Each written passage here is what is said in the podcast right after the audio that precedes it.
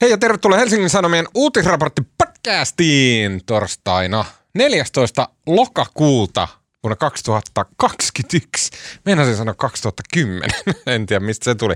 Äh, mun nimi on Tuomas Peltomäki ja kanssani täällä sivistyksen parissa valmiissa rakennuksessa nimeltä Sanomatalo on ähm, tota, Helsingin Sanomien politiikan toimittaja Marko Junkkari. Terve Marko. No heissan, ja onpa siistiä, kun sä oot back. Joo, on tota ihan äh, hämmentävää, äh, sekavaa. Mä en muista, kun hyvin isot osat mun aiempaa elämää täällä Sanomatalossa on pyyhkiytynyt pois mun päästä. Mutta onneksi meillä on jotain tolkkua tässä studiossa, nimittäin äm, taloustoimittaja, äh, ka- talouden ja äh, politiikan toimituksesta. Taloustoimittaja, joo. Äh, Jarno Hartikainen on täällä paikalla. Hei Jarno. Moikka moi. Äh, te olette molemmat, mm, miten se meni?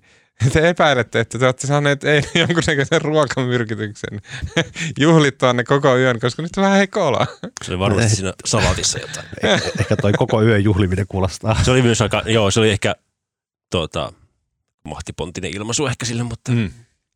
Tota, mm, kyse on siis siitä, että eilen keskiviikkona Helsingin Sanomait järjesti tämmöisen talouden puolustuskurssin, joka on Helsingin Sanomain päätoimittajan tämmöinen lempilapsi, missä suomalaiset vastuulliset päättäjät saapuvat keskustelemaan vakavia raha-asioita. Ja siellä olivat siis juontamassa Jarno ja sitten tämmöisen taustapiruna.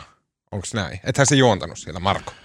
Mä piipahdin, käväsin lavalla, mutta en Jarno, Jarno mm. ja tota, Veera Luomaa hoitin pääosan juontamisesta. ja Jaakko Lyhtinen. Kyllä. Okei, ähm, vähän ilmoitusasioita. Ensinnäkin kiitos suuresti Alma Onalille, joka on istunut tässä mua sijaistumassa ansiokkaasti ja, ja jotenkin mahtavalla almamaisella innolla ja tota, i- innolla ja, ja tota, yksisilmäisellä ilmasto- ja ympäristöasioiden ajamisella. Tota, mutta se hänelle suotakoon. Ä, Alma toivottavasti tulee vielä ä, takaisin tähän niin kuin, ä, piipahtelemaan silloin tällöin aina tarpeen mukaan. Ä, kyllä, minä olen palannut ä, raksavapailta tänne Helsingin Sanomiin. Nyt No onko, se, onko se talo nyt valmis? Sä et ole mä oon kysynyt sut aika monta kertaa ja sä et ole suostunut vastaamaan. No talo ei ole valmis. Ja mitä ihmettä? Niin, eikä se äh, oikeastaan voisi ollakaan, koska mä on en yksin, mutta tosi paljon yksin rakentanut sitä. Sitten, Onko kaikki mennyt ihan vinksi vonksi? No osa on mennyt vinksi vonksi, ra- mutta rakentamista aina puolet on purkamista. Että aluksi tehdään ja se menee aivan päin helvettiä. Sitten se tehdään uudelleen YouTuben avustuksella oikein. Sulla on tämmöinen YouTube-talo. Mutta tota, mm, siinä on siis seinät on pystyssä ja katto on, on silleen, että siitä ei tule vettä läpi ja ikkunat on asennettu. Ja itse asiassa tällä viikolla saan viimeiset eristeet paikalleen ja sitten höyryn sulun. Ja sit, itse asiassa siellä on jo lämpö sisällä. Et se on sillä tavalla niin kuin ihan. Milloin sä mennään muuttaa sinne? No mun alkuperäinen suunnitelma oli, että joulukuussa olisin päässyt muuttaan, mutta ei se nyt kyllä näytä siltä. Et kyllä mä oon semmoinen empiä ja se on niinku rakentamisen helmasynti numero yksi. Et mulla, mä saatan kaksi tuntia vaan silleen pällistellä, että no mitäköhän mun pitäisi tehdä. ja sit vasta alkaa tekemään. Mutta äh, mun rakennusvapaa ei nyt varmasti ihmisiä kovinkaan laajalti kiinnosta, mutta mä haluan sanoa sen, että mä tieten tahtoen tein semmoisen, että mä esimerkiksi en lukenut omasta mielestä yhtään ainutta Helsingin Sanomien juttua. Mm, Twitterin mä pistin täysin kiinni, että mä en, mä kävin niinku kerran katsoa joku DM sieltä, mutta mä en niinku silleen lukenut Twitteriä. Mä itse asiassa mä niinku poistin kaikki ihmiset, ketä mä oon seurannut, että silleen, että mulla ei olisi houkutusta palata katsomaan ja näin. Ja sitten jotenkin toi yhdistettynä siihen hommaan, mitä mä tein ilman yhtään vapaa-päivää viime toukokuusta asti. Ja mä olin aina vähintään 10 tuntia siellä tontilla. Tosin mä pidin vapaa viikonloput, kun mä kävin äh, kattoon Suomen pelit äh, Pietarissa ja Köpiksessä. Mä olin todella, todella humalassa. Esimerkiksi tein Instagram-raportteja ihan silleen Timo Jutilan levelin kännissä. Se oli yksi noloimpia asioita, mitä mä oon tehnyt elämässä. Tätä, näyttää siltä, että Suomi on nyt todella hyvässä vireessä. Ai kauheeta. Okei, okay, äh, mihinkähän mä olin menossa? Niin, mä jotenkin se havahduttavin homma siinä oli semmoinen niin kuin, niin kuin jotenkin herääminen semmoiseen niin kuin jännään kuplaisuuteen, missä elää, kun elää somessa ja elää mediassa. Ja siitä semmoinen to, totaalinen poispääsy oli tosi, tosi jotenkin silleen silmiä avaavaa.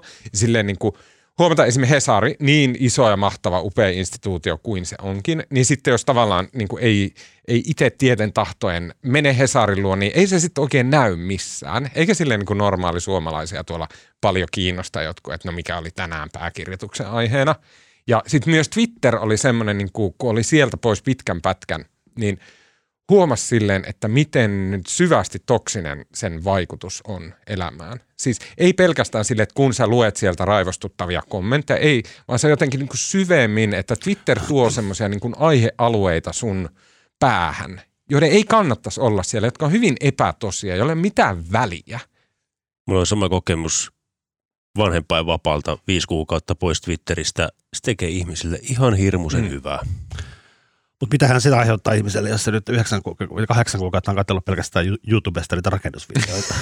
ei, ei senkään sekään seuraukset ole mitkään kovin lohdulliset. ei, se on aivan totta. Mutta sitten mä haluan vielä jotenkin sanoa sen, että mulla oli semmoinen hetki siellä, missä mä olin kuusi tuntia kantanut tontin yhdeltä puolelta toiselle puolelle styroksipaketteja keskeytyksettä.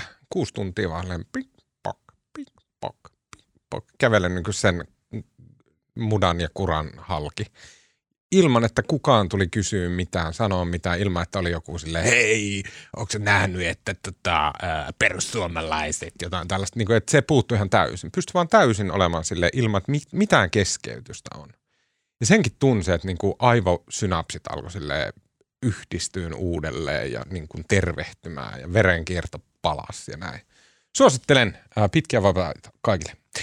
Toinen ilmoitusasia on se, että mä olen tehnyt tämmöisen kuulijakyselyn, joka on julkaistu Google Docsissa, mutta sen löytää varmaan näppäritä, kun käy mun Twitterissä ja sitten siellä on pinnattuna linkki sinne Google Docsiin. Please, käykää tekemässä se. Se on semmoinen vähän hu, niin kuin huuruinen, koska mä jotenkin viihdytän itseäni samalla, kun mä kirjoittelen näitä kyselyitä. Siellä on ihan asiaa kysytään ja niin tärkeitä tietoja siitä, miten te kuuntelette podcastia ja muuta.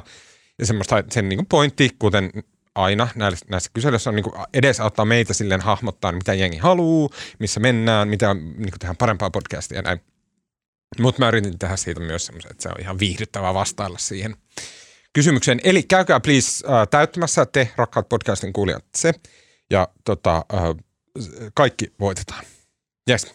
Äh, Tämän viikon podcastissa keskustellaan kulttuuriväen ja pääministerin hillumisesta. Aivan niin, maailman kuulu pinta, liitä ja typynen nimeltä Sanna Marin jäi nolosti kiinni kylmästä julkisuustempusta, jossa kutsui Suomen musiikillisen kerman bailaamaan omalle asunnolleen vain kahta päivää ennen kuin brutaalisti hätisti nämä valtion kirstulta. Eli puhutaan siis tästä 18,4 miljoonan euron leikkauksesta, jonka ilkeä kylmä hallitus ää, tota, köyhien taiteilijoiden tota, champanskaja rahoihin tekee. Musta oli kiva, kun tässä sun poissa ollessa niin kauheasti tullut palautetta ja moni on, niin kun, moni on kaipaillut sua takaisin. Ja musta yleinen kommentti on se, että kun Tuomas ei ole tässä lähetyksessä, niin tässä niin jotenkin tämmöisen niin häröilyn ja sekoilun määrä on niin vähentynyt huolestuttavasti. ja tämä on muuttunut vähän niin kuin, niin kuin normaali politiikan tai uutispodcastiksi. Niin. Nyt ollaan palattu taas vanhaan. Äsken meni kaikki, kaikki faktat väärin.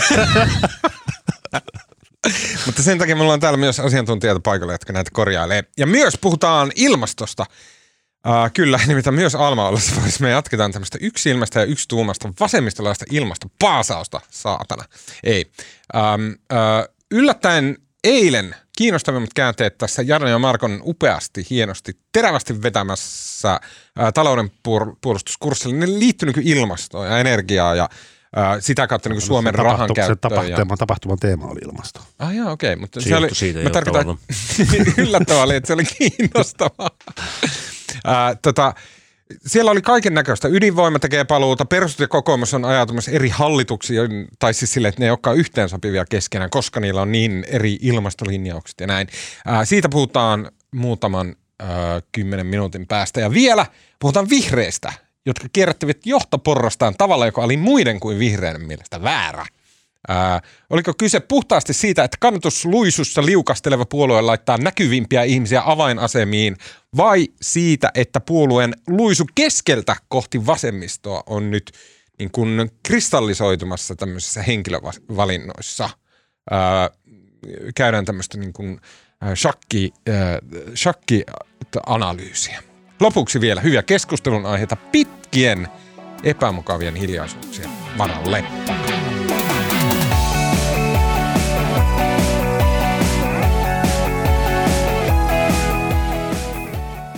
Voisin tässä välissä, kun mä nyt muistan, niin mä sanoin viime lähetyksessä, mä tein virheen, mä oikasin sen. Mä sanoin, että mä olin tavannut Googlen perustaja Larry Page vuonna 2014, se olikin vuonna 2002.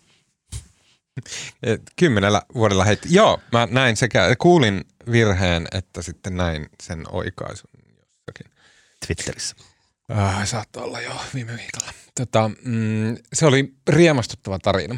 Jossain kehua nyt uutisraporttipodcastia, koska mulla ei itsellä ollut mitään tekemistä tämän ohjelman kanssa pitkään aikaan. Äh, mun mielestä oli tosi kiva, että mä sain kiinni siitä, että mistä jengi tykkää tässä podcastissa, koska itse olin niin yleisönä – ja sitten mulla oli monia semmoisia, että mä tiesin, että mulla tulee joku pitkä, pitkä, pitkä vittumainen osuus, niin kuin vaikka äh, katon, siis äh, alapohjan villotus. Se on semmoista, että joutuu niin kuin kattotuolien päällä silleen käveleen koko ajan peläten, että tippuu ja kuolee. Samalla tunkee villaa, joka on semmoista pölys, pölisevää lasikuitua kuolemaan ainetta ja näin. Niin tosi vittumasta ja hikistä ja tuskasta homma. Ja sitten mä olin niin kuin suunnitellut, että okei, että no mä jätän ton torstaille – että kun podi tulee, niin vitsi on kiva kuunnella podia samalla, kun tekee jotain viheliäistä ja näin. Ja sit se ei tullut. Ja se jotenkin tuntui sille, että no voi nyt helvetti. ja sitten se tuli perjantaina aivan liian myöhään. Ja se oli jotenkin silleen, pilas koko viikon. Ja tota, joo, että jotenkin oli kiva saada näistä pettymyksistä kiinni, mitä tämäkin podcast ihmisille tuottaa. Jatkuvia pettymyksiä. Niin.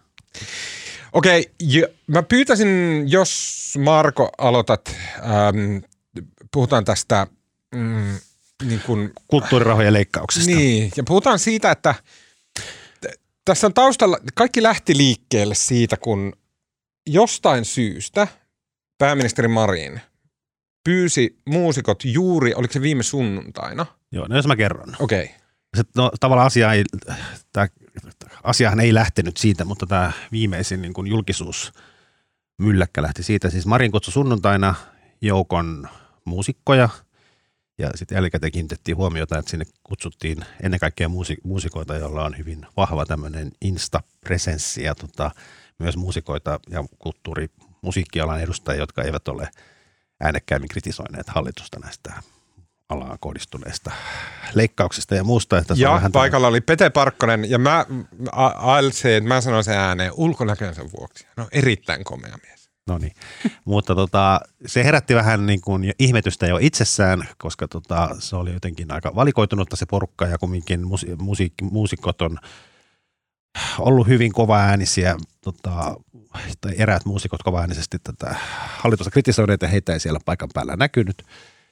Ja tota, sitten kaksi päivää tämän tiistaina sitten kulttuuriministeri, tota, kulttuuriministeri tota, äh, siis, Kurvinen. Kurvinen, Antti Kurvinen järjesti tota, tiedotustilaisuuden tai tämmöisen infotilaisuuden niin kuin ei medialle, vaan alan edustajille, jossa oli jossain internetin päässä 70-80 kulttuurialan edustajaa, musiikkialan edustajaa ja siinä hän kertoi sitten, että tota, hallitus leikkaa ensi vuonna 18,4 miljoonaa alalta. Ja sitten tota, jotta tämä asia muuttuisi vielä sotkuisemmaksi, niin Kurvinen oli sitten vielä, vaikka hänen ei olisi tarvinnut, niin hän oli sitten vielä samana aamuna ilmoittanut Marinille tiedoksi vain, että hän aikoo kertoa nyt näistä ensi vuoden leikkauksista alalle, ja Marin oli sanonut, että älä kerro, että, että tota, jätä pitämättä se info, että älä pidä sitä. Oliko näin? Oli. Ja sitten Kurvinen, pääministerillä, ei ole, pääministerillä ei ole käskyvaltaa ja se ministeriin, ja Kurvinen sanoi, että pakkoäänen on pitää se, koska hän nyt on jo kutsunut nämä ihmiset sinne Teamsiin ja tota, aihekin on kerrottu etukäteen, että mm. tavallaan eihän voi perustaa enää. Ja sitten hän piti sen ja kauhean mekkalahan sitä nousi. Ja nyt sitten tänään Sanna Marin tota, on jo Twitterissä ilmoittanut, että nämä leikkaukset perutaan ja tota, Maria Ohisalo vihreästä ilmoittanut, että leikkaukset perutaan ja vasemmistoliitto on koko ajankin vastustanut näitä leikkauksia. Mutta asiahan ei niin kuin, ja nyt kepulaiset on ihan raivona tästä koko asiasta, koska tästä on tästä leikkauksesta on sovittu hallituksessa jo viime keväänä. Ja tämä asia on nyt vielä kuitattu moneen otteeseen. Tässä nyt on ollut erilaisia juttuja, missä tämä on ollut, tota, tämä on ollut niin kuin ministereiden kesken, jossa tosin ei esimerkiksi ollut tuon Timo Harakan, hän on kulttuurialan seurantaministeri Demareissa, hän ei ollut paikalla, mutta hänen valtiosihteerinsä oli. Ja Tätä on kerrottu valtiosihteerille suoraan ja eri ryhmissä. Tämä ei niin kuin todellakaan tullut yllätyksenä ja tämä asia on ollut sovittu, eikä myös SDP, Marinin puolue, ei ole niin kuin sanonut poikkipuolista sanaa missään vaiheessa. Mä kerron vielä yksi asia, mikä on ehkä olennainen tässä. Siis tämä kaikki johtuu, kaikki johtuu siitä, että veikkauksen tuotot on laskenut. Ne on laski osittain koronan takia, mutta ennen kaikkea sen takia, että myöskin poliittiset päättäjät ovat nyt niin kuin ruvenneet kantamaan hivenen aiempaa enemmän huolta näistä tota, pelihaitoista, niin, niin tota, näiden raha-automaattien määrää esimerkiksi vähennetty 8500 muistaakseni kaupoista ja myymälöistä 10 000 on tullut tunnistautumista, muita rajoitteita, niin veikkauksen tuotot on vähentynyt yli 300 miljoonaa. Ja tota, hallitus kompensoi veikkauksen tuottojen laskun tavallaan viime vuonna, koska silloin ne laski myös koronan takia, kun ihmiset ei päässyt kauppoihin ja pelaamaan näitä hedelmäpelejä. Ja tänä vuonna ne kompensoidaan osittain, mistä päätet, on päätetty jo siis kauan sitten, ja tota, ensi, vuonna, ensi vuonna edelleen. Ei kun tänä vuonna täysmääräisesti ja ensi vuonna osittain, ja myös 23 osittain. Ja tästä tämä leikkaus johtuu, tämä on sovittu aikaa sitten hallituksessa. Mm, Okei. Okay. Mun mielestä tässä kuohunnassa on tosi tärkeää jotenkin että se, että mikä on tapahtunut missä vaiheessa – Tämä koko helahoito on ollut jo aiemmin tiedossa, että ö, koska veikkauksen, ö, veikkauksen peli, siis se, se, veikkauksen rahat vähenee, hallitus on sanonut, että tämä väheneminen tulee vaikuttamaan ö, Kyllä. Niin kuin monelle alalle. Joo, ja tässä on vielä, se, pitää ja, vielä, se pitää vielä sanoa, että, siis, että kysehän ei ole vaan kulttuurialasta, vaan nyt veikkaustuottoja nyt menee siis liikuntaan ja urheiluun, nyt menee nuorisotyöhön ja sitten sote Puhutaan siitä. Nämä kaikki menettää. Mutta rahaa. siis se, että että, että tämä kaikki on ollut tiedossa, uh, ja se kysymys jotenkin tavallaan niin Marinin kannalta on se, että oliko hänen ajoitus jotenkin harkittu, että miksi hän lähtee hyvin näyttävästi niin kuin kaikista valovoimaisimpien Instagram mu- muusikkotähtien kanssa hillumaan. Se on selkeä julkisuustemppu. Hän niin kuin hyväksi käyttää tätä niin kuin, äh, niin kuin reachia, mikä niillä on somen kautta, luodakseen jonkunnäköistä mielikuvaa siitä, että tässä nyt pääministeri antaa tukea, ymmärrystä, jotain tämmöistä niin kuin musiikkialalle. Tiesikö Marin silloin, että nämä leikkaukset on mitä astumassa voimaan, tulos julkisi, mitä, mitä siinä on niin kuin...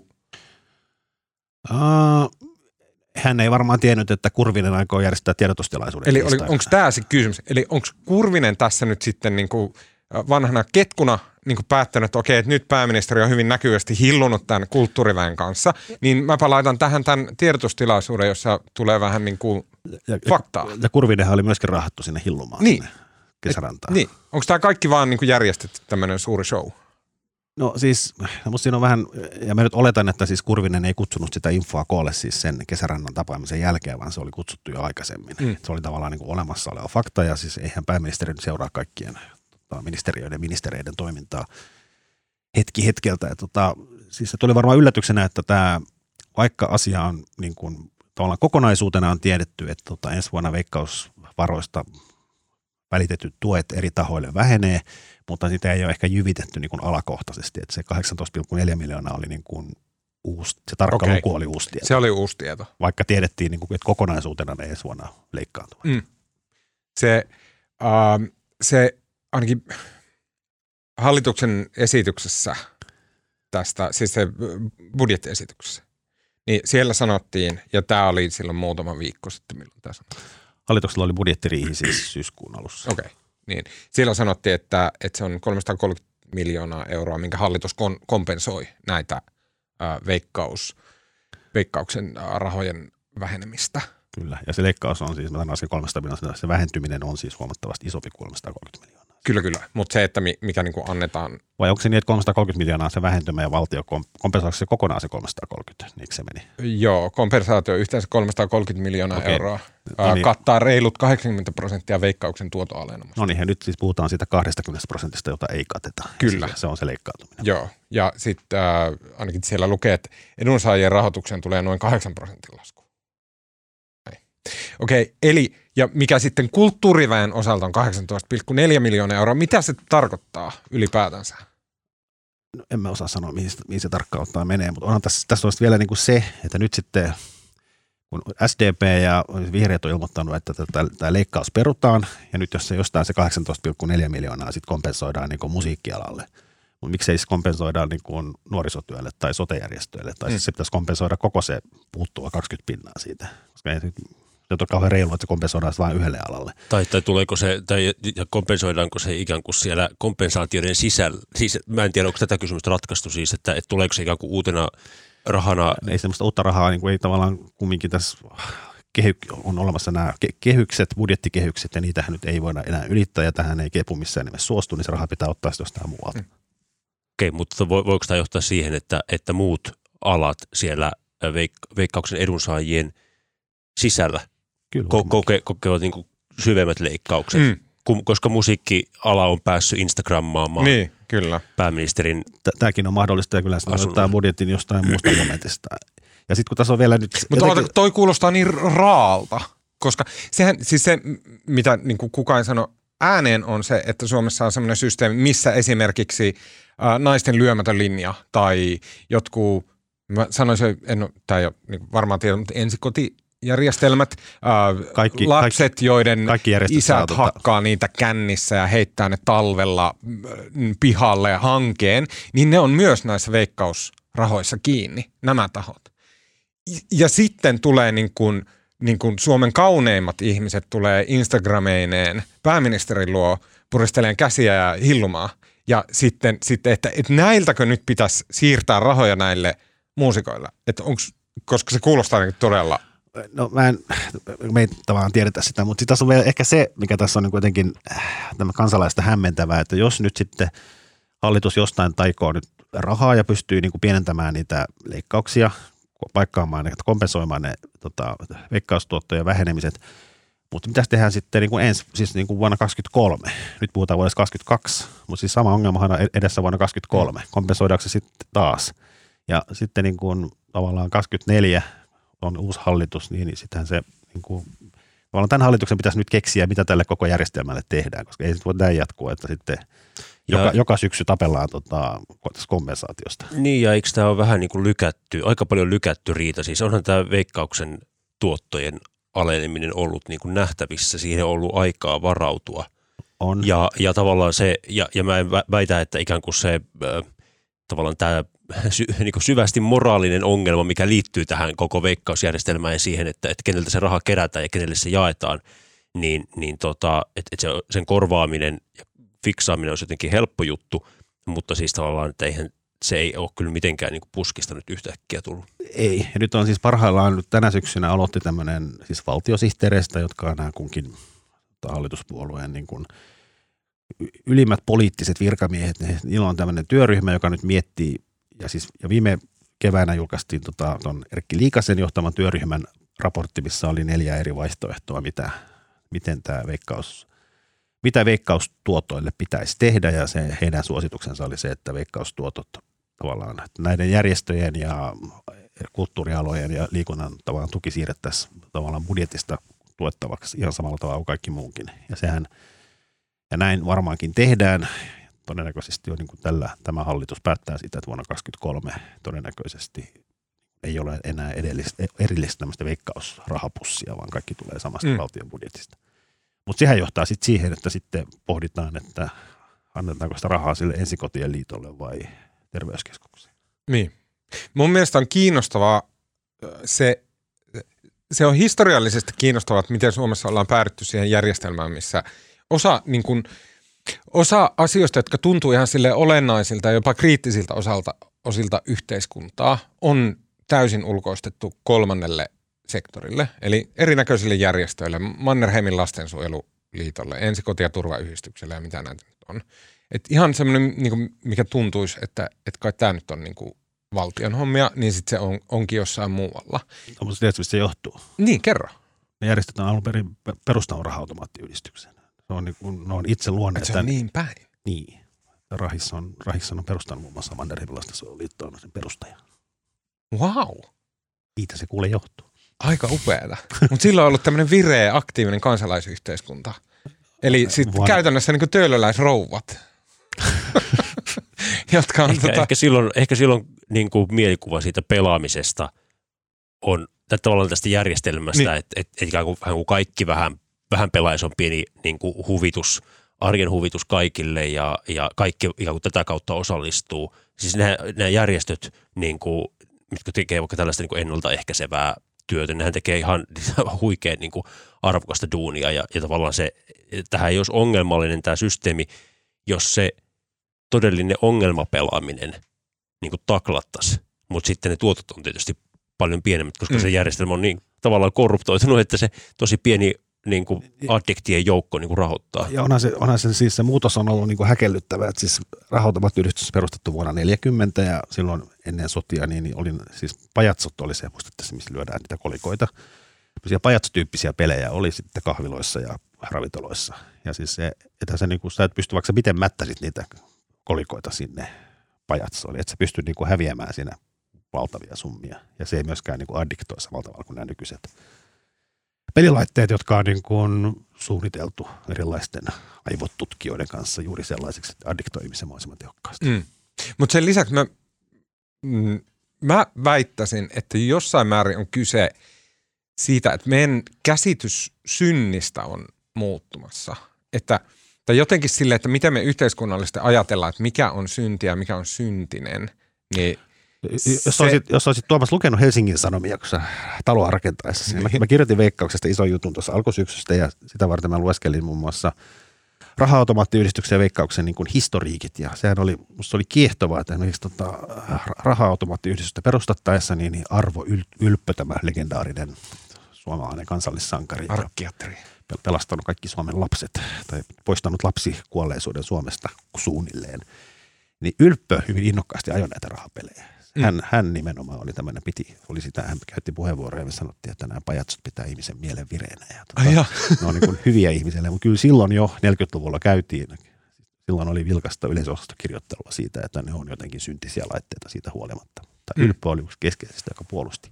Mä uskon, että siihen liittyy semmoinen ajatus, että on olemassa syntinen teko, joka on se, että sä pelaat just, sä, sä oot päiväkaljalla pubissa ja sit sä hakkaat sitä jassoa siinä. Et se, on niinku, se on osa semmoista niinku syntistä elämää, joten silloin se on oikeutettu, että tuon syntisen elämän hedelmät käytetään silleen hyvään, käytetään siihen, että vähän osaa sille maksetaan sitä ja tätä. Ja kuitenkin mun mielestä se laajemmin näkee, näkyy yhteiskunnallisessa keskustelussa se, että tämmöinen ajatus yksittäisestä ihmisestä syntisenä, se on niin kuin poistumassa. Me ei enää ajatella sillä tavalla, että on noita jotain tuommoisia viinaan meneviä miehiä, että ne on syntisiä hyi hyi hyi, vaan meillä on enemmän, että meillä on tämmöisiä, tämmöisiä järjestelmiä, kuten vaikka nyt ää, ää, veikkaus. Että se järjestelmä itsessään tuottaa sen virheen maailmaa, että se järjestelmä ajaa nämä, että niin kuin ihminen itsessään on semmoinen niin poloinen, jonka veikkauksen pelkkää olemassaolo ajaa pelaamaan näitä pelejä. Et meidän niin kuin, ja, ja se on nähtävissä mun mielestä tosi monessa niin kuin tämmöinen kie- kiepautus koulukiusaamistapauksessa, missä niin kuin jossain niin kuin menneisyydessä ajateltiin, että koulukiusaaja itse on vastuussa siitä, mitä tapahtuu, tai sitten kiusaajan vanhemmat on vastuussa siitä, että miksi niillä on niin kusipäinen lapsi. Ja sitten nyt taas niin kuin se, joka on vastuussa koulukiusaamista, ei ole se niin kuin poloinen perhe, jolla on vaikeaa ja sitten heidän lapsesta kasvaa kusipää niin kuin olosuhteiden pakosta, vaan se järjestelmä siinä ympärillä, koulu, joka ei hoida tätä kiusaamista kuntoon ja näin. Et meillä on niin kuin keikahdus tapahtunut siitä niin kuin tavallaan syntisen roolista siihen niin kuin rakenteeseen, mikä on mun mielestä tosi mielenkiintoista ja se näkyy tässä tosi paljon. Mun mielestä tuossa näkyy sellainen keikaus, ehkä pikemminkin näin nopeasti ajateltuna, että, että tuota, me paljon se, mikä määriteltiin aiemmin synniksi, määritellään nyt sairaudeksi. Silleen, että Mm. et, et, niin kuin vaikkapa nyt pä- päihteiden käyttö, että se, me ymmärretään, että et, et päihde, päihdeaddiktio on sairaus. Mm. Me ymmärretään, että, että ää, peliaddiktio on, on sairaus ja, ja siitä poistuu ikään kuin semmoinen niin kuin moraalinen stigma. Joo, vaan se on kyllä. Niin kuin, että tällaisen kikauksen mä ainakin tunnistan. Joo, joo, joo. Ja tuo on jotenkin ihan sikamielenkiintoista. Uh, oh, joku maailman tärkein pointti mulla oli tähän liittyen. Se kaikki on päästä. Mennäänkö seuraavaan aiheeseen? Tota, Jos sanoin vastuusta sen, niin kyllähän tämä niin kuin, kyllähän siis Mari, Mari, pääministeri Marin on saanut tänään kyllä aika rajua kritiikkiä ennen kaikkea niin kuin joka ikinen kynnelle kykenevä kepulainen kansanedustaja on nyt pilkannut häntä Twitterissä ja ihmetellyt missä on vastuunkanto, mutta kyllähän tämä nyt kieltämättä näyttää aika hassulta, että on niin kuin, hän on pääministerinä hallituksessa, joka on siunannut nämä leikkaukset. Leikkauksen yksityiskohdat on kerrottu demareille, jotka ei sanonut poikkipuolista sanaa asiaa valmisteltaessa viime viikkoina. Ja nyt sitten kun asia tulee julkisuuteen hänen instabileiden jälkeen. sit niin, tota- mutta kun mä otetaan haluaisin puhua just tästä, että eikö se nyt ole aivan omituista, että pääministeri Twitterissä opponoi hallitusta? No siellä, hän, hänhän, tää se viesti, siinä viestissä, mikä se sanamuoto olikaan nyt, sanon nyt aivan, Riku, sanon nyt aivan suoraan. Sanon suoraan, tai jotenkin näin. Joo. Joo, mutta siis hänhän nyt, se on niin huvittavaa, että se on niin kuin SDPn puheenjohtaja Sanna Marin, joka opponoi pääministeri Sanna Marinia. Niin. Hän on niin kuin tavallaan kahdessa eri roolissa tässä. Mutta sitten tähän pistää aivan kestämättömään, ja, tai siis, niin tämä on myös sellainen sairaus, mistä me on puhuttu tässä podcastissa monesti, mutta että ei, ei se nyt vaan voi mennä niin, että jos poliisi, joka on silleen niin kuin, poliisihan on niin kuin öljytty koneen vaatimaan itselleen lisää rahaa, ja sitten ne, ne saa niin kuin hillittömällä myllytyksellä luotua semmoisen mielikuvan, että Suomen poliisi on joku, joku semmoinen köyhä paska jossain nurkassa, että niin kuin albaanipoliisikin nauraa heille. Näin. Ja, ja sitten ne niin kuin myllyttää, ja sitten heille annetaan niin kuin leikkaukset poistetaan periksi näin. Sitten tulee niin kuin näkyvät muusikot, ja sitten heidänkin leikkaukset peritään ja näin. Mutta mitä ne räkänokat ja niin kuin tyhmät ja rumat? Eihän ne pysty saamaan niitä omia leikkauksiaan pois. Ei se voi toimia näin. Ja sitten kysymys oikeastaan on, että mikä jää keskustan, niin kuin, keskustellahan jos tässä nyt, niin kuin mun juuri lounaalla yksi ystävä esitti tämän pointin, että keskustallahan on tässä niin kuin, ainakin saama ruveta myllyttämään tällä, että, niin kuin, että, että niin kuin tätä vastuullista taloudenpitoa ja näin. Mutta et, Sitähän ne on tehnyt jo.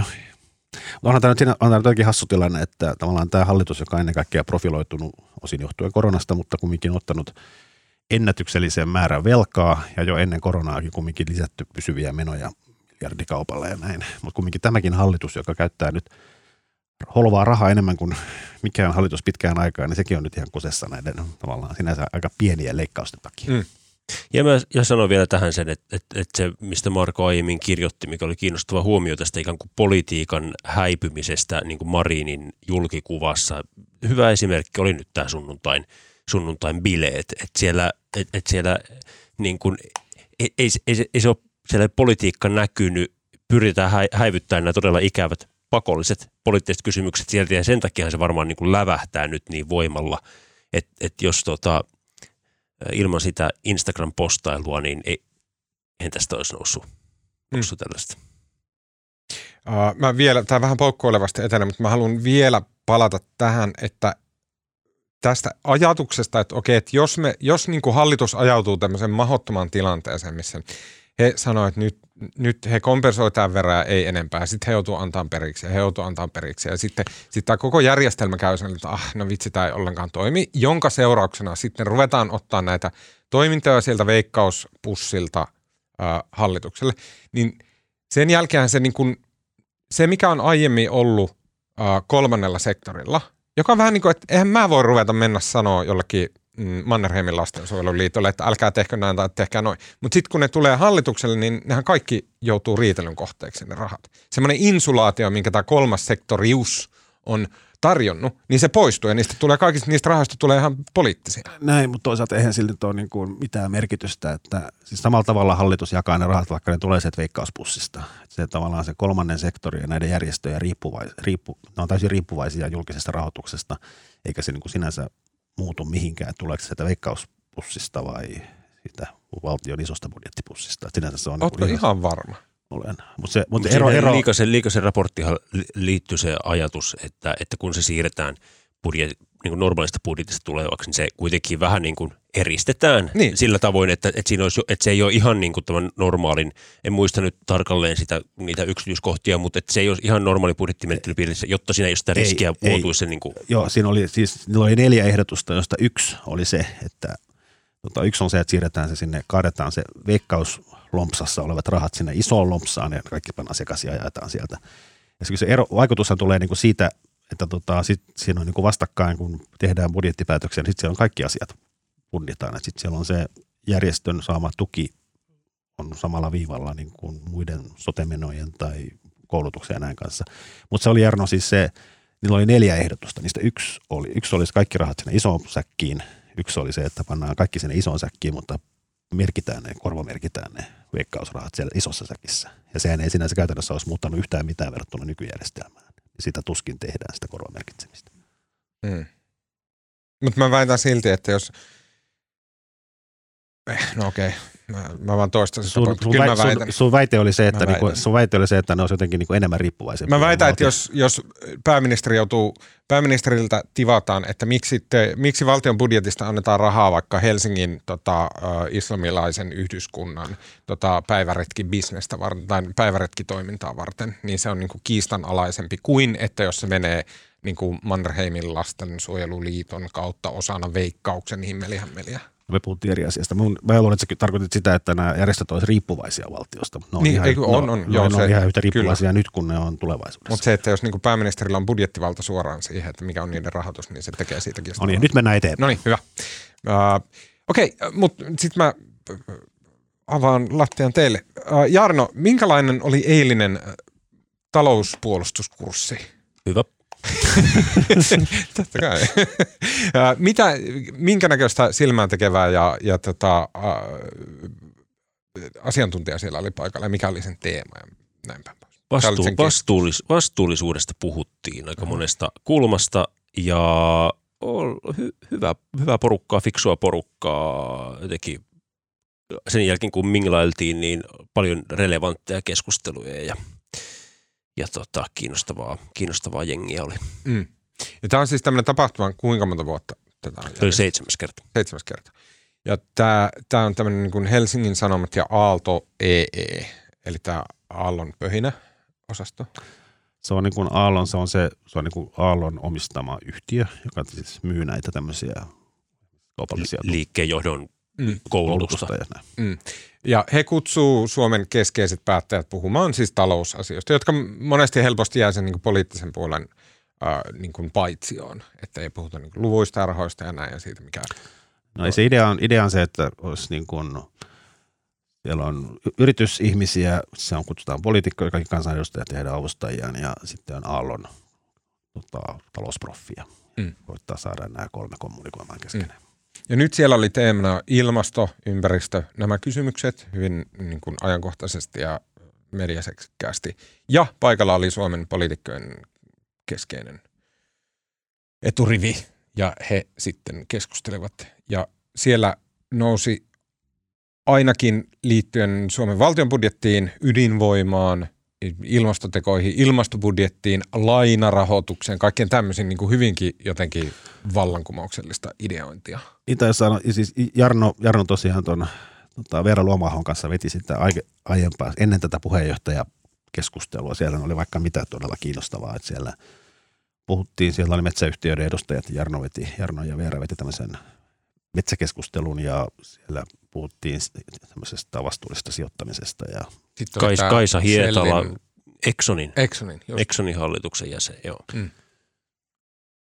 sekin oli tosi kiinnostavaa kyllä. Kaikki oli tosi kiinnostavaa. Wow. niin, mutta puhutaan poliitikoista. Niin, se oli siis puheenjohtajapaneeli, jonka jota mä olin niin kuin tavallaan taustalla vähän järkkäämässä, mutta se veti kaksi Aallon, Aallon tota, opiskelijaa ja ve- vetivätkin ihan älyttömän hyvin. Ja tota, musta se oli ihan parhaita tämmöisiä puheenjohtajatenttejä, joita olen nähnyt ja suosittelen kaikkia meidän kuulijoita katsomaan. Se löytyy edelleen hs.fiistä. Ja nämä oli niin idea, että mun piti, mun piti näitä kahta opiskelijaa niin jotenkin briefata ja olla mukana siinä kysymysten valmistelussa, mutta ei mun, mun rooli oli niin kuin täysin olematon, että ne rupesi itse tekemään ja sitten tuli niin piru hyvä, että mä vaan väistyin kauemmaksi. Ja siellä, mm, uh, siellä sitten, kertokaa, siis siellä puhuttiin ydinvoimasta mistä? Älkää kakistelko, kaikki ulos.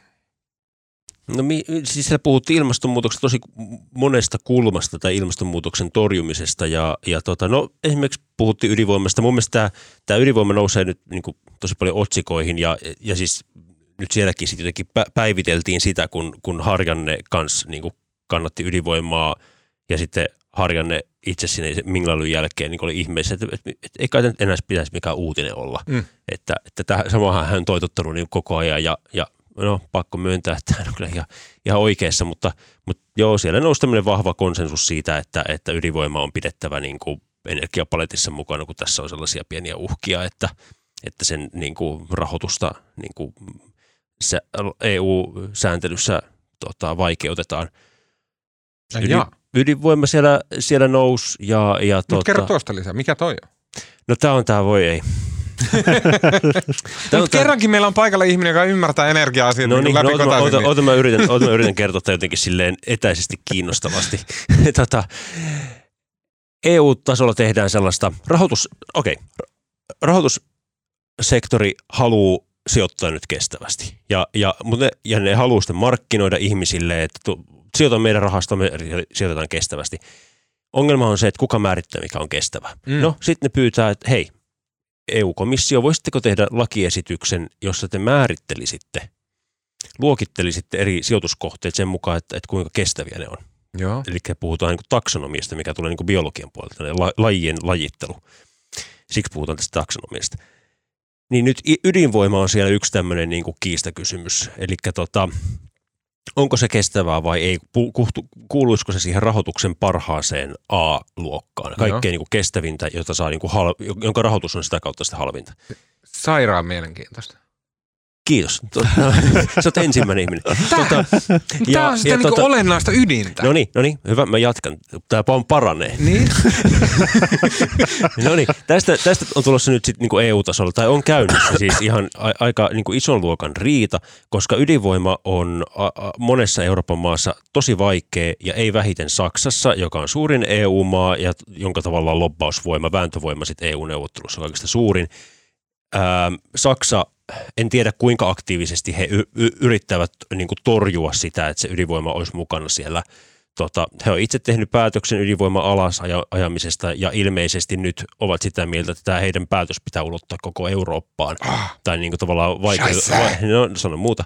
Ja sitten sit toisella puolella on sellaisia maita kuin Ranska, Suomi, ää, mitä tässä oli tässä hiljattaisessa tota, tämmöisessä muutaman EU-maan yhteisessä julkilausumassa, mutta, mutta muun muassa Suomi on siellä niin kuin ajamassa sitä, että ei, että ydinvoima on niin kuin päästötöntä tuotantoa, se pitää katsoa niin kuin sinne parhaaseen A-luokkaan. Meillä on täällä Suomessa edessä olemassa olevien tota, ydinvoimaloiden niin kuin, ää, tämän elinkaaren pidennysinvestointeja, mm. ne on ihan mittavia, ne ei ole niin kuin ne ei ole koko luokkaa sitä, että, rakennetaan uusi voimala, mutta ne on sinänsä mittavia ja se, on, niin kuin, että kannattaako se tehdä, siihen vaikuttaa ihan olennaisesti se, millä hinnalla sä saat sen rahoitettua sen investoinnin. Meillä on käynnissä Hanhikivessä, Hanhikivellä tota, Hanhikiven voimalan niin kuin, tavallaan ne, no se ei ole vielä edes rakennusvaiheessa, mutta sielläkin on työt käynnissä ja, ja tota, Olkiluoto 3 pitäisi a, a, a, avautua ensi vuonna tai saada tuota säännölliseen tuotantoon. Tai, tai joskus. Tai joskus. Ensi vuonna nyt näin niin. yhtiön mukaan. Mutta siis anyways, tämä on aivan niin kuin olennainen kysymys meille. Ydinvoima on meillä niin kuin iso osa sitä, sitä tuota päästötöntä tuotantoa. Ja, ja tästä on nyt niin kuin, tämä on siis tämä on tosi iso matsi mm. EUn sisällä, että et tota, mitä tälle ydinvoimalle tehdään. Ja, ja se tehdään ja nyt, just tälleen te- taksonomisesti. Jo, joku dirikka siellä istuu nyt niin kuin – tietokoneen ääressä, se näpyttelee aika, sitä aika lausetta siellä on, sinne. siellä on, joo, ja sitten kun tämä on niin poliittisesti vaikea ja jotenkin niin kuin, niin, niin sitten tota, komissio on esimerkiksi yrittänyt kaikkea, että okei, laitetaan niin kuin riippumaton asiantuntija niin kuin ryhmä tai tutkimusporukka niin kuin arvioimaan sitä, onko se nyt antanut kolme lausuntoa, joista kaksi on silleen, että joo, että, että pitäisi olla ehdottomasti niin kuin parasta A-luokkaa. Ja, ja yksi on semmoinen, jossa oli jotain duubioita, mutta anyways. Mutta mut, kun mun mielestä niin kutkuttava. Tämä on se, kaiken tämän lopputulema on silleen PDF-tiedosto, joku ihan perus PDF-tiedosto. Tai tämä on joku PDFn Annex 2. Kyllä, kyllä. Ja se on siellä si- sivulla 329, sille vähän puolen välin alapuolella joo, joo. on silleen taulukko, jossa on silleen, ja tässä ovat AAA-luokan päästöttömät niin kuin uusiutuvat ää, energialähteet, jotka hyväksytään läpi EUn. Mm. Ja sitten me puhutaan niinku yhdestä rivistä siellä, me puhutaan ydinvoimasta. Ja sitten miten paljon siinä on kiinni, että meneekö se siihen vai meneekö se sitten siihen seuraavan sivun äh, sarakkeeseen, siellä AAB, ja sitten sillä on niin miljoonia ja miljardien merkitys eri maille. Ja, ja, ja sitten sen, joka kirjoittaa sitä pdf niin sen konttorin ympärillä Brysselissä, semmoinen niin joku harmaa ovi, niin sitten siinä ravaa niitä loppareita toisen perään, että pistä se tähän sarakkeeseen, ei kun tohon sarakkeeseen ja näin. Se on Aivan just Tämä oli, tämä oli least factual, most accurate. kuvaus, kuvaus tästä, joo. Niin. Ja Suomessa ollaan ydinvoimalla, mä oon sen verran boomer, että mä muistan milloin ydinvoima oli silleen niin kuin major evil, suuri saatana. Että oli niin kuin Amerikka ja ydinvoima, kaksi pahaa mitä maailmassa on. Ja sitten Neuvostoliitto ja rauhaohjukset. Ja öljy, eikö kivihiili, ne oli niin kuin parasta mitä Näin. Mutta et, et nyt Suomessa, onko kautta linja, kautta niin kuin poliittisen sen niin kuin establishmentin, niin onko kaikki siellä lisää vaan ydinvoimaa? No siis ei, ei. Mm-mm. Joo. Se vihreätkin jakautuu. En mä... Niin, no joo, mutta mä sanoisin silti, että et, et, se ehkä sellainen niin kuin ydinvoimaa, ydinvoimaa niin kuin vastustava fraktio on kyllä aika pieni. Sitten voi olla vähän sellaista niin kuin ambivalenttia porukkaa siinä keskellä, joka ei paljon niin kuin, ehkä välttelee ottama, ottamasta niin kuin kantaa asiaan, mutta kyllä mä sanoisin, että se, se vahva konsensus, niin, niin mä se jotenkin näen, että vahva konsensus on siellä, että, että joo, että, että lisää ydinvoimaa ja, ja niin kuin mutta sä ehkä tunnet kyllä politiikan en, jengin paremmin. En, en, kyllä mä uskon, uskon sun arvioon. Sitten tietysti oli vielä, siinä oli siis, itse asiassa oli vielä siinä mielessä hauskaa, että oli kahden niin kuin Aallon opiskelijan vetämä tentti, jotka eivät ole siis ammattipolitiikan toimittajia, mutta musta siitä tentistä tuli enemmän uutisia kuin varmaan niin kuin mistään, mistään tentistä, mitä mä oon ikinä vetänyt. mutta siellä oli tavallaan ydinvoiman lisäksi, ja tähän, siellä oli sitten heti tentin alussa oli tota, tota, viitattiin perussuomalaiset Riikka Purra on muun Suomen uutisten haastattelussa niin sitä mieltä, että Suomella on liian kunnianhimoinen ilmastopolitiikka ja pitäisi tätä hiilineutraalisuustavoitetta lykätä 15 vuodella vuoteen 2050. Koska Euroopassa on tämmöinen energiakriisi jo, että energian hinta nousee, maakaasuhinta hinta nousee ja näin poispäin. Ja tota, sitten tämän johdantona kysyttiin sitten, tai nämä opiskelijat kysyvät sitten kokoomuksen Petteri Orpolta, että onko kokoomus valmis hallitukseen, joka lähtisi niin kuin lieventämään – tämän nykyisen hallituksen tekemiä ilmastotoimia. Orpo sanoi, niin kuin, ei voi kyllä niin kategorisemmin sanoa. Sano vaan, että ei, pelkästään mm. ei. Että kokoomus ei lähde hallitukseen, joka lähtee lieventämään ilmastotoimia. Tämä oli niin kuin, itse asia ei sinänsä ollut yllätys ja näin tavallaan saattoi olettaakin, mutta se, että kokoomus sanoi sen noin kategorisen selvästi, niin se oli kiinnostavaa. Tietäen, että tämä johtaa esimerkiksi hankaluuksiin porvarihallituksen synnyttämisen kanssa, jos vaaleissa No en mä tiedä aiheuttaako, koska taas perussuomalaisille niin, niin kumminkin ilmastohan, vaikka ne viime 19 vaaleissa ilmastopolitiikka oli, bensan hinta oli heidän yksi keskeinen vaaliteema, mutta se ei kumminkaan ole niin keskeinen. Mä luulen, että niin kuin maahanmuutosta kokoomus ja persut pääsee sopuun, niin se on ihan sama persuille, mitä ilmastosta sovitaan. Niin, sitten ehkä ilmastosta voidaan sopia taas, että bensahinta ei nouse. Tyyppisiä niin kuin tällaisia, että tavallaan, että, että, että joo, en, vaikeus nähdä, että, että, että hiilineutraalisuustavoitteen niin kuin siirtäminen olisi heidän joku niin kuin keskeinen tavoite tota, ää, hallitusneuvottelussa, koska sehän olisi, sehän olisi niin kuin aivan myrkkyä Suomen investointiympäristölle, koska, koska nämä hiilineutraalisuustavoitteet on niin kuin tavallaan sen luokan ikään kuin tällaisia niin kuin kerrostalon näitä mitä niin kuin pohjapalkkeja, mitä juntataan tuonne maahan. Siis sille, että et tavallaan että se, se on niin kuin se iso, sä laitat sen tavoitteen tonne ja niin kuin keinoista voidaan aina käydä niin kuin keskustelua, ne on poliittisia kysymyksiä, mutta se tavoite on tuolla ja se on firmoille niin kuin tavallaan se investointiympäristön mm. kannalta aivan olennainen, kun sä teet jonkun 30 vuoden niin kuin voimala-investoinnin. Niin, niin et, eli että siis niin kuin, konsernijohtajien täytyy tietää, että mikä on Suomen kanta siihen, että vuonna 2030 onko meillä missä kohti menossa – Kyllä, niitä pitää, niitä pitää ihan tismalleen tietää. Ja että... jos hallitus rupeaa siinä sekoilemaan, muutteleen sitä ja tälleen, niin sitten ne on silleen, että sitten jos, niin sit jos, sit jos tavallaan se koko hiilineutraalisuus tavoite siirtyy 15 vuodella vaikka lykkääntyy, niin mm. se vie tavallaan pohjan koko ilmastopolitiikalta, kaikilta ohjauskeinoilta. Mm. Ne kaikki liudentuu, mm. kaikki yritysten tuottolaskelmat, ne niin kuin vedetään aivan silleen niin kuin silppurista läpi ja ruvetaan tekemään nollasta Kyllä. Niin kuin uusiksi. Ja, ja se, niin kuin, ja se pysäyttää, hidastaa, se pysäyttää joo. kaikki investoinnit. Kyllä. Ja sitten oli kolmas, kolmas uutinen oli vielä se, että sitten Sanna Marin, pääministeri, sanoi siinä tentissä, että tota, että koska nämä just Jarnon luettelemat niin kuin vihreän siirtymän investoinnit on niin valtavia sekä yrityksiltä että myös sitten julkiselta vallalta, niin Marin e- ehdotti, että Suomen budjettikehysjärjestelmä, joka budjettikehys on siis jokainen hallitus aloittaessaan sopii, että mikä on niin kuin menokatto budjeteissa, että ei saa ylittää ja tarkoitus on pitää niin kuin menojen paisumista niin kuin kurissa. Ja tämä suomalainen kehysjärjestelmä on ollut niin kuin 2000-luvun alusta Suomessa käytössä ja enemmän tai vähemmän menestyksekkäästi. Mutta Marin ehdotti, että tätä järjestelmää pitäisi rukata, jotta pystyttäisiin tekemään tämmöisiä valtavia niin kuin vihreitä investointeja tyyliin. Se laittaa niin kuin, niin kuin, jotka, jotka kohdentuu vielä niin kuin yli hallituskausien. Ja tota, tämä oli musta niin kuin, kuulostaa jotenkin dramaattiselta, mutta eihän siinä ole oikeastaan niin kuin mitään järkeä. Mutta kuulostaa sen niin kuin vallankumoukselta.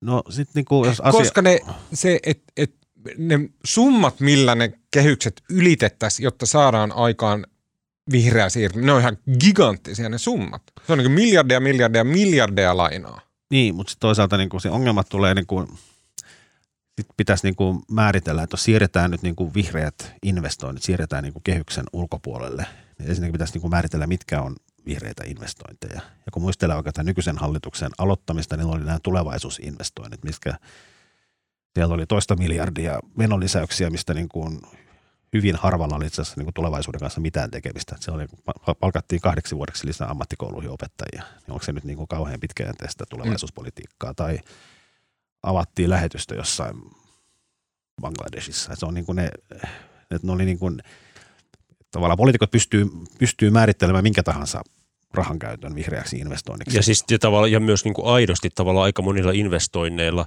on nyt niin kuin se ilmastokulma, että, se tavallaan, että sitä ei tarvitse edes mitään kovin sille niin kuin, ikään kuin feikata, vaan niissä on joku Kyllä. siivu niin kuin sitä, jolloin se tavallaan... Mutta eikö, eikö tämä nyt ole vähän epäreilua? Tuskin, ota, niin kuin, siis... ota, ota, mä jatkan vielä. Sitten toinen, niin kuin, eihän niin kuin, miksi, jos meillä on tämmöinen budjettikehysmenettely, mikä on kumminkin jossain määrin hillinnyt menoja, mutta eihän se kehys itse asiassa millään tavalla estä näitä isoja investointeja. Nytkin me ollaan Suomi on ostamassa 10 miljardilla hävittäjiä. Sekin tehdään kehysten sisällä. Se pystyy sen kehysten, ja jokainen hallitus aloittaessaan, ne voi niin kuin, seuraava hallitus voi niin kuin säätötalolla budjettiriihessä päättää, että tämä hallitus pistää niin kuin 50 miljardia euroa lainarahaa vihreisiin investointeihin. Ja silloin se budjettiraami on, tai se kehys on auki. Mutta silloin se on jostain muualta. Ei, se voi, ne voi ottaa lainarahaa, hallitus voi aloittaessaan päättää. Eli ne voi ja ne asettaa, ne asettaa ne budjettikehys, mihin ne itse haluaa asettaa. Ne voi niin kuin päättää vuonna 2023. Mutta tässä se halutaan tehdä kesken hallituskauden. Ne halutaan niin kuin tavallaan muuttaa se järjestelmä, mikä on niin kuin siinä mielessä hassua, että jos ne kehykset poistetaan, niin, niin tavallaan se on kuin kehysjärjestelmä on kuitenkin pitänyt sitä menojen kasvua kurissa ja toisaalta se kehysjärjestelmä ei millään tavalla estä niiden megainvestointien tekemistä, niin mm. miksi se pitäisi niin kuin vaan... Mutta eikö Marini ole ainakin sen verran punainen sielulta, että hän haluaa tämmöisistä niin kuin kasvun hillitsemishommista pois? hän haluaa ottaa lainarahaa ja käyttää sitä ja se puhuu, Ja sitten sama, Jarno tietää paremmin kuin Jarno on tuommoinen EU, EU-nörtti, niin se Jarno ymmärtää tätä paremmin. Mutta, se oli kehu. mutta siis nyt käydään myös, siis EU-tasolla käydään keskustelua siitä, että siis EU, EUssa on näitä budjettisopimuksia – tota, siitä, kuinka paljon jäsenmaiden velka saa olla suhteessa BKT maksimissa. Ja nyt nekin on heitetty romukoppaa väliaikaisesti ja nyt ollaan uudistamassa. Mutta EU-sakin on virinyt keskustelu, että olisiko niin, että näitä vihreitä investointeja, velalla tehtyjä vihreitä investointeja ei pitäisi laskea siihen valtion velkaan. Mm. Eli... Ja, mul, niin, ja, mul, ja mulla on niinku, tavallaan, mulla jää ehkä vähän mysteeriksi, että et, et missä määrin tämä Marinin ehdotus niinku tuolla linkkautui siihen, koska kun kuvait tota, tota kotimaista tavallaan koti, kotimainen kehys, kehysmenettely ei sitten taas millään tavalla liity. Että me ei voida niinku komissiolle päin taas sanoa, että ei, ei, ei, että, että tämä 10 miljardia, niin ei tämä kuulu siihen teidän velkalaskelmaan, koska tämä on meidän kehyksen ulkopuolella. Että tavallaan näillä ei ole mitään niinku yhteyttä, että ne on, ne on eri säännöt sillä EU-tasolla. Mä en tiedä, että, että näkeekö Marin tämän niinku sellaisena kokonaisuutena, jossa, jossa tota, samaan aikaan tehdään jotain EU-tason niinku sitä.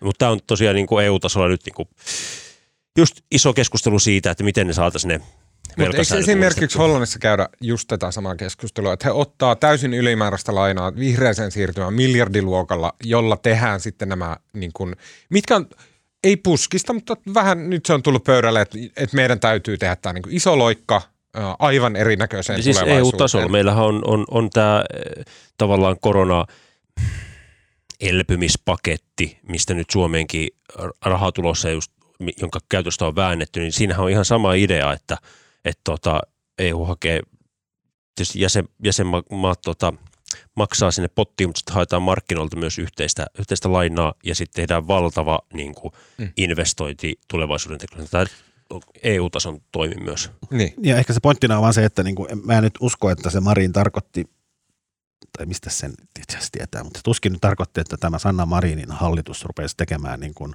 ottamaan 50 miljardia velkaa ja tekemään vihreitä investointeja. Tai ehkä se tarkoitti. Mutta kai se oletus on se, että nämä tehdään niin kumminkin lähivuosina. Ja sille, sit vaalien jälkeen on se hetki, jolloin niin Mut kun mun uusi mielestä- hallitus voi tavallaan miettiä, haluaako se ottaa 50 Mun mielestä kuulostaa velkaa. ihan järkevältä se, että okei, että meillä on tämmöinen giganttinen iso asia, jonka kaikki maat tekee.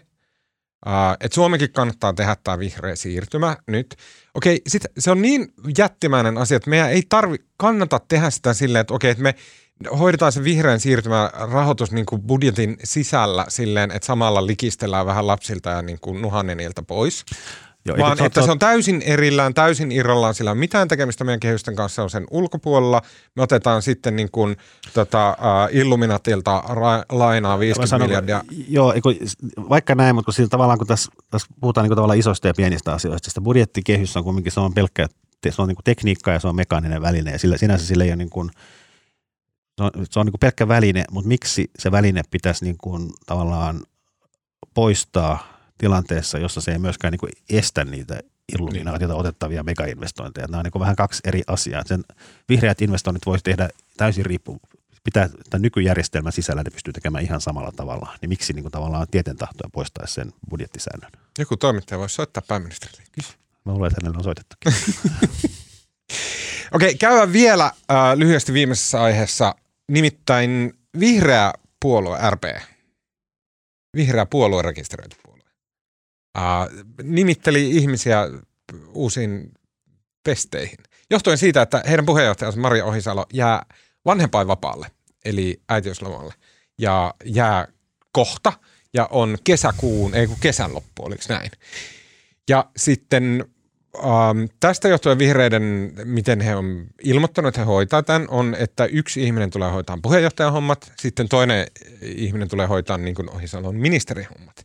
Ja nyt viime, tämän viikon alussa nähtiin tämä mm, viimeinen näistä nimityksistä, nimittäin puheenjohtajaksi nimitettiin äh, kansanedustaja Iris Suomela Tampereelta ja sitten nyt nähtiin se, että miten nämä ministerinappulat laskeutuu. Ja ne laskeutuu sillä tavalla, että nykyinen ympäristöministeri eli Krista Mikkonen siirtyy sisäministeriksi, vaikka hän ei ollenkaan selvästikään halua. Hän on koulutukseltaan biologi ja olisi mieluummin pysynyt siellä ympäristöministeriössä. Hän, hän ei välttämättä Hän että kieltäytyi tässä- siirtymästä, sitä äänestettiin siellä. Kyllä, hänet pakotettiin sinne. Ja sen jälkeen sitten ympäristöministeriksi nousee nykyinen ryhmäjohtaja, eduskuntaryhmän puheenjohtaja Emma Kari. Ja sitten äh, vielä ei tiedetä, kuka Emma Karin tilalle nousee. Mutta tämmöinen tota, pyöräytys tässä. Muiden kuin vihreiden mielestä tämä oli helvetin huono päätös ja typerää ja väärin meni ja näin, mutta vihreät itse vaikutti olevan ihan tyytyväisiä. tähän. Niin, en mä osaa sanoa, onko tämä niin hyvä tai ei, kenen mielestä oli hyvä ja ei, mutta ehkä huvittavin tässä oli se, että niin tämä, ensinnäkin että Atte Harjanteesta, Ei mennä siihen harjanteeseen vielä. vihreiden varapuheenjohtaja, niin hänestä on tullut tämmöinen, niin kuin, jotenkin, Mutta toi on, toi, toi on se Twitter-kulma. eikö se tullut semmoinen, me, koko keskusteluhan liittyy vain vain ja ainoastaan häneen. Oikeastaan hyvin vähän puhuttiin niin kuin näistä uusista Mutta sä oot väärässä. Sä oot täysin väärässä. Toi no. On se Twitter-kupla. No, Mä hoksasin sen, just silloin kun mä olin itse niinku pihalla siitä Twitter-kulmasta, sitten mä katsoin, okei, tämmöinen tapahtuu, että aa, Emma Kari tulee ja niinku, ai näin, ja sitten täällä on tämmöinen kuvio ja näin, ja se oli niinku super kiehtova ja mielenkiintoista, aa, tämmöistä tapahtuu Suomen mm. politiikassa. Sitten mä lueskelin juttuja ja näin, wow, wow, wow. Sitten mä katsoin Twitteriin, ja siellä oli pelkkää Atte no sit sitä mä olin just sanomassa. Sitä mä olin just sanomassa, sehän Näin, olikin mutta se on taas se niinku illusiro, illusorinen Twitterin joku oma agenda, jolla on mitään tekemistä minkään oikein. Mulla on ihan samaa mieltä. Mä olin just Kyllä, tota kyllä, samaa joo, sanomassa. No niin, hyvä. Sori, mä ymmärsin väärin. Jatka, toki. Ei mulla oikeastaan muuta. Mä vaan ihmettelin sitä, että tämä koko, mä, mäkin kertoa niin monta juttua. Atte Harjan oli eilen siellä talouden puolustuskurssilla. Tuuras Ohisalo, joka viime hetkellä peruutti ja hänen kanssaankin keskustelin. Ja Taisin sanoakin hänelle, että en tiedä, onko kenestäkään muusta kirjoittanut yhtä monta juttua tässä tämän syksyn aikana kuin hänestä. Niin. Mutta, mikä on vähän hassua. Jos ajatellaan tälleen, äh, niin kuin, miksi siinä tehtiin tämmöinen pyöräytys? Miksi tehtiin sellainen, että ensinnäkin vastentahtoisesti Krista Mikkonen siirrettiin sisäministeriksi? Koska kuitenkin, ei se nyt ole pelkkää, että sä oot semmoinen niin kuin joku, tiedätkö, semmoinen bobblehead, joka siirretään niin kuin hyllyltä toiselle, vaan siihen liittyy se, että osaaksä, ymmärräksä siitä alasta mitään. No se ajattelu lähti, no vihreät, vihreillä meni kuntavaalit huonosti, vihreillä on niin kuin jotenkin paha mieli ollut jo muutenkin ja jotenkin kaikki menee hyvin todennäköisesti aluevaaleissa tulee todella huono tulos, koska Helsinki ei ole mukana äänestämässä ja vihreiden vahvinta aluetta – ja tota, vihreällä on vähän, vähän alakuloinen meininki ja Ohisalo ei ole oikein niin kuin, ehkä päässyt profiloitumaan vihreiden mielestä riittävästi, niin, niin heidän ajatuksensa on se, että Ohisalo vie sitten eduskuntavaaleihin vihreät ympäristöministerinä, joka on ilmasto- ja ympäristöministerinä, joka on niin kuin vihreiden puheenjohtajalle ehkä, ehkä helpoin tai kivoin paikka mennä vaaleihin puhumalla ilmastosta ja ympäristöstä. Mutta, ja tämä, tämä tavallaan haluttiin tehdä. Ohisalohan nyt tämän vanhempainvapaan jälkeen palaa ympäristöministeriksi. Ympäristö- ja ilmastoministeriksi. Niin. Ja Mutta eikö se ole sillä tavalla, että Mikkonen on ollut kyllä aika niin kuin näkymätön ympäristöministeri? Ja mä oon ainakin kuullut, että vihreissä on ollut ihan turhautumista siihen, että miten nämä vihreät asiat ei näy ollenkaan sieltä hallituksesta. Niin kuin ne ei puske sieltä läpi. Ja sitä pidettiin Mikkosen niin kuin fibana. Niin, mä toisaalta siis olen myös ymmärtänyt, että vihreät on ollut ihan niin kuin tyytyväisiä hänen ympäristöministerinä niin kuin tavallaan siinä ministerin tehtäviä hoitamisessa. Mutta hän on näkynyt yhtään missään. Ei. No sitten, se, sitten taas kun vihreillä on tavallaan tämä krooninen tappelu Kepun kanssa ja sitten vihreillä on semmoinen mielikuva, että Emma Kari on kova neuvottelija, niin se Emma Kari haluttiin sitten hallitukseen ja sinne Ohisalon paikalla tuuraajaksi myös sinne hallituspuolueiden puheenjohtajien viisikkoon. Ja sitten taas Emma Kari niin kuin halusi ilmasto- ja ympäristöministeriksi. Että tavallaan saavuttaakseen, saadakseen Emma Karin – hallitukseen ja Ohisalon vanhempainvapaan jälkeen ilmasto- ja ympäristöministeriksi, niin tavallaan se piti tehdä näin. Tämä oli sinänsä ihan looginen ratkaisu vihreältä. Hmm. Ja oliko tämä Emma Kari niin kuin kova neuvottelija, öö, niin kuin laitettiin kentälle ajatellen tuota ensi kevättä, kun, kun sitten mahdollisesti niistä lisätoimista. Kyllä, nimenomaan niitä. Joo. Hmm. Ja mä en tiedä, mä, mulla ei ole minkäänlaista omakohtaista tietoa tai kokemusta Emma Karista neuvottelijana, mutta tämä on musta niin kuin – hauskaa, että vihreissä elää hyvin vahva usko tähän ja se perustuu sitten taas Emma Karin, joka aikoinaan oli sitten Helsingissä merkittävä paikallisvaikuttaja ja täällä vähänsä kokoomuksen kanssa. Ja Emma Kari oli muun muassa käsittääkseni nämä Helsingin päätökset silloin joskus aikoinaan pistää nämä hiilivoimalat kiinni, niin Emma Kari oli siinä niin keskeinen toimija poliittisella puolella, joka pani sen prosessin liikkeelle. Mm. Äh, eikö se ole sillä tavalla, että Emma Kari on kuitenkin välillä tippunut eduskuntaan? Ei, ei ole. Eikö? Ei. Hän on välillä ollut pois sieltä. Mutta mut, jos mä palaan tuohon, tohon, mä, mä oon ehkä jossain määrin kyllä eri mieltä, että se, että se olisi vaan se Twitter-keskustelu jotenkin siitä harjanteesta niin kuin ollut, koska vaikka tuollaisissa niin kuin keskusteluketjuissa, mitä mulla on eri kaveripiirien kanssa, niin, niin tämä nimitys, ei niissä tavallisesti hirveästi puoluepolitiikkaa, niin kuin niissä jaetaan niin kuin biisilinkkejä. Mm. ja, niin, niin, tota, niin sitten tämä oli niinku tosi kuohuttava asia. Ja niinku, et, et, jotain, jotain siinä niinku, jotain siinä oli sellaista, mikä tota, siinä harjanteen ohittamisessa, ja, ja en, en minä tiedä, mitä olisi pitänyt tehdä, mutta, mutta siis, että musta oli hassua, että et, et, se, se oli nyt jotenkin niin tota, äh, resonoiva juttu. Osin se, mä luulen, että siinä aika paljon on sellaista, niin kuin, että et, tota, et etenkin nyt tällä hallituskaudella niin, niin vihreät on, on niin kuin näyttäytynyt, että vihreä, arkkityyppi vihreä on nuori nainen, kaupunkilainen nainen ja nimenomaan niin kuin vasemmistovihreä. Ja sitten tavallaan niin kuin monet ajatteli, että et niin kuin, et, et come on, että et, niin kuin freesatkaa vähän tuota julkikuvaa ja yrittäkää puhua niin kuin sen koreen, oman korekan kannattajajoukon ulkopuolelle. Ja sitten niin kuin, sit ulkoapäin se näyttää siltä, että teillä oli nyt se tuhannen taalan tilaisuus ja te ette käyttäneet sitä. Mm. Ja tämä on se, mikä niin kuin kuohuttaa ja, ja tota puhuttaa. Niin ja kyllä mut, etenkin mä tästä kirjoitinkin, mutta mun mielestä kyllä siis Atte Harjanne saa myös syyttää tästä aika lailla mutta itseään, että kyllähän hän musta on, mä en tiedä mi- mihin hän sitten oikeasti pyrki, mutta hän sanoi, hän muun muassa kieltäytyi siitä puheenjohtajan tuurauksesta. Hän sanoi, että hän ei ole käytettävissä siihen. Ja niin kuin hän, että hän ilmoitti, että hän on ollut vain ja ainoastaan sisäministeriksi. Ja tota, että tavallaan hänen, jos hän olisi halunnut asemia ja valtaa vihreissä, niin hän olisi voinut tavallaan myös toimia toisin Mm. itse. Ehkä niin kuin oma moka, että hyppäs, kuoli paikkalaukoon, niin hän väisti. Niin hän halusi sisäministeriksi sitten vaan, kun se ei onnistunut, niin sitten hän nyt puoliväkisin hän lähti sitten tähän, meni tähän ehdolle sitten tähän ilmasto- ja ympäristöministeriksi. Siinähän tuli sitten se vihreiden eduskuntaryhmän ja puoluevaltuuston kokouksesta tämä klassikkoäänestys, jossa Atte Harjanne sai yhden äänen. Mm. Tässä ilma- ilmasto- ja ympäristöministerin paikalle, mihin hän ei edes oikeastaan niin kuin halunnut. Hän on itse sanonut, että hän ei ollut siinä yhden äänen antaja. Ai jaa, okei. Se selvittää, kuka se oli. Mä haluan tarkentaa vaan, siis mä en tarkoittanut, etteikö Atte Harjanteen tilanne olisi niin kuin kiinnostava ja niin kuin ihan samalla tavalla kuin kaikki muutkin, mutta että mä itse vaan hoksasin sillä, että miten Twitter toimii sillä tavalla, että se, siellä vaan se yksi pointti dominoi. Siellä ei Mut ollut se on- mitään muuta kuin Joo, joo, joo, mutta se on se, mm, mm, toki, ja se, sitä. joo, se on se somen logiikka tietysti se yksi asia niin kuin sillä hetkellä, ja Niin. kaikkien pitää päästä sanomaan siihen niin kuin jotain nasevaa, ja, Niin. ja niin kuin naapuripuolueesta taklataan kyynärpäät ylhäällä, ja, ja niin kuin, Ja se, siitä tulee se vääristysefekti, Kyllä. että siellä on monta muutakin kiinnostavaa asiaa. Näin. Uh, Okei, okay, hei, um, sitten kun um, uh, on ihana syksyinen ilma ja lehdet leijuu ja vitsi on ollut niin upeita semmoisia, ainakin meillä siellä maalla, missä niinku tuuli puhaltaa ja sitten se on niinku ihan keltaisenaan niitä lehtiä ilma ja sitten sinne voi ottaa viltiä mennä vielä eväsretkelle ja siellä vähän sherryä. Vai mitä syksyllä juodaan? Sherryä, eikö niin? Jotain tämmöistä mum, lämmittävää. mummo, mummot jo serroa. No niin, serryä. Jotte serryä siellä äh, vilttinne päällä ja teillä on esimerkiksi teidän koira tai joku ystävä mukana siellä eväsretkellä ja sitten kerrotte hänelle jotain äh, tota, mielenkiintoisia juttuja, niin mitäs juttuja kerrotte, Marko?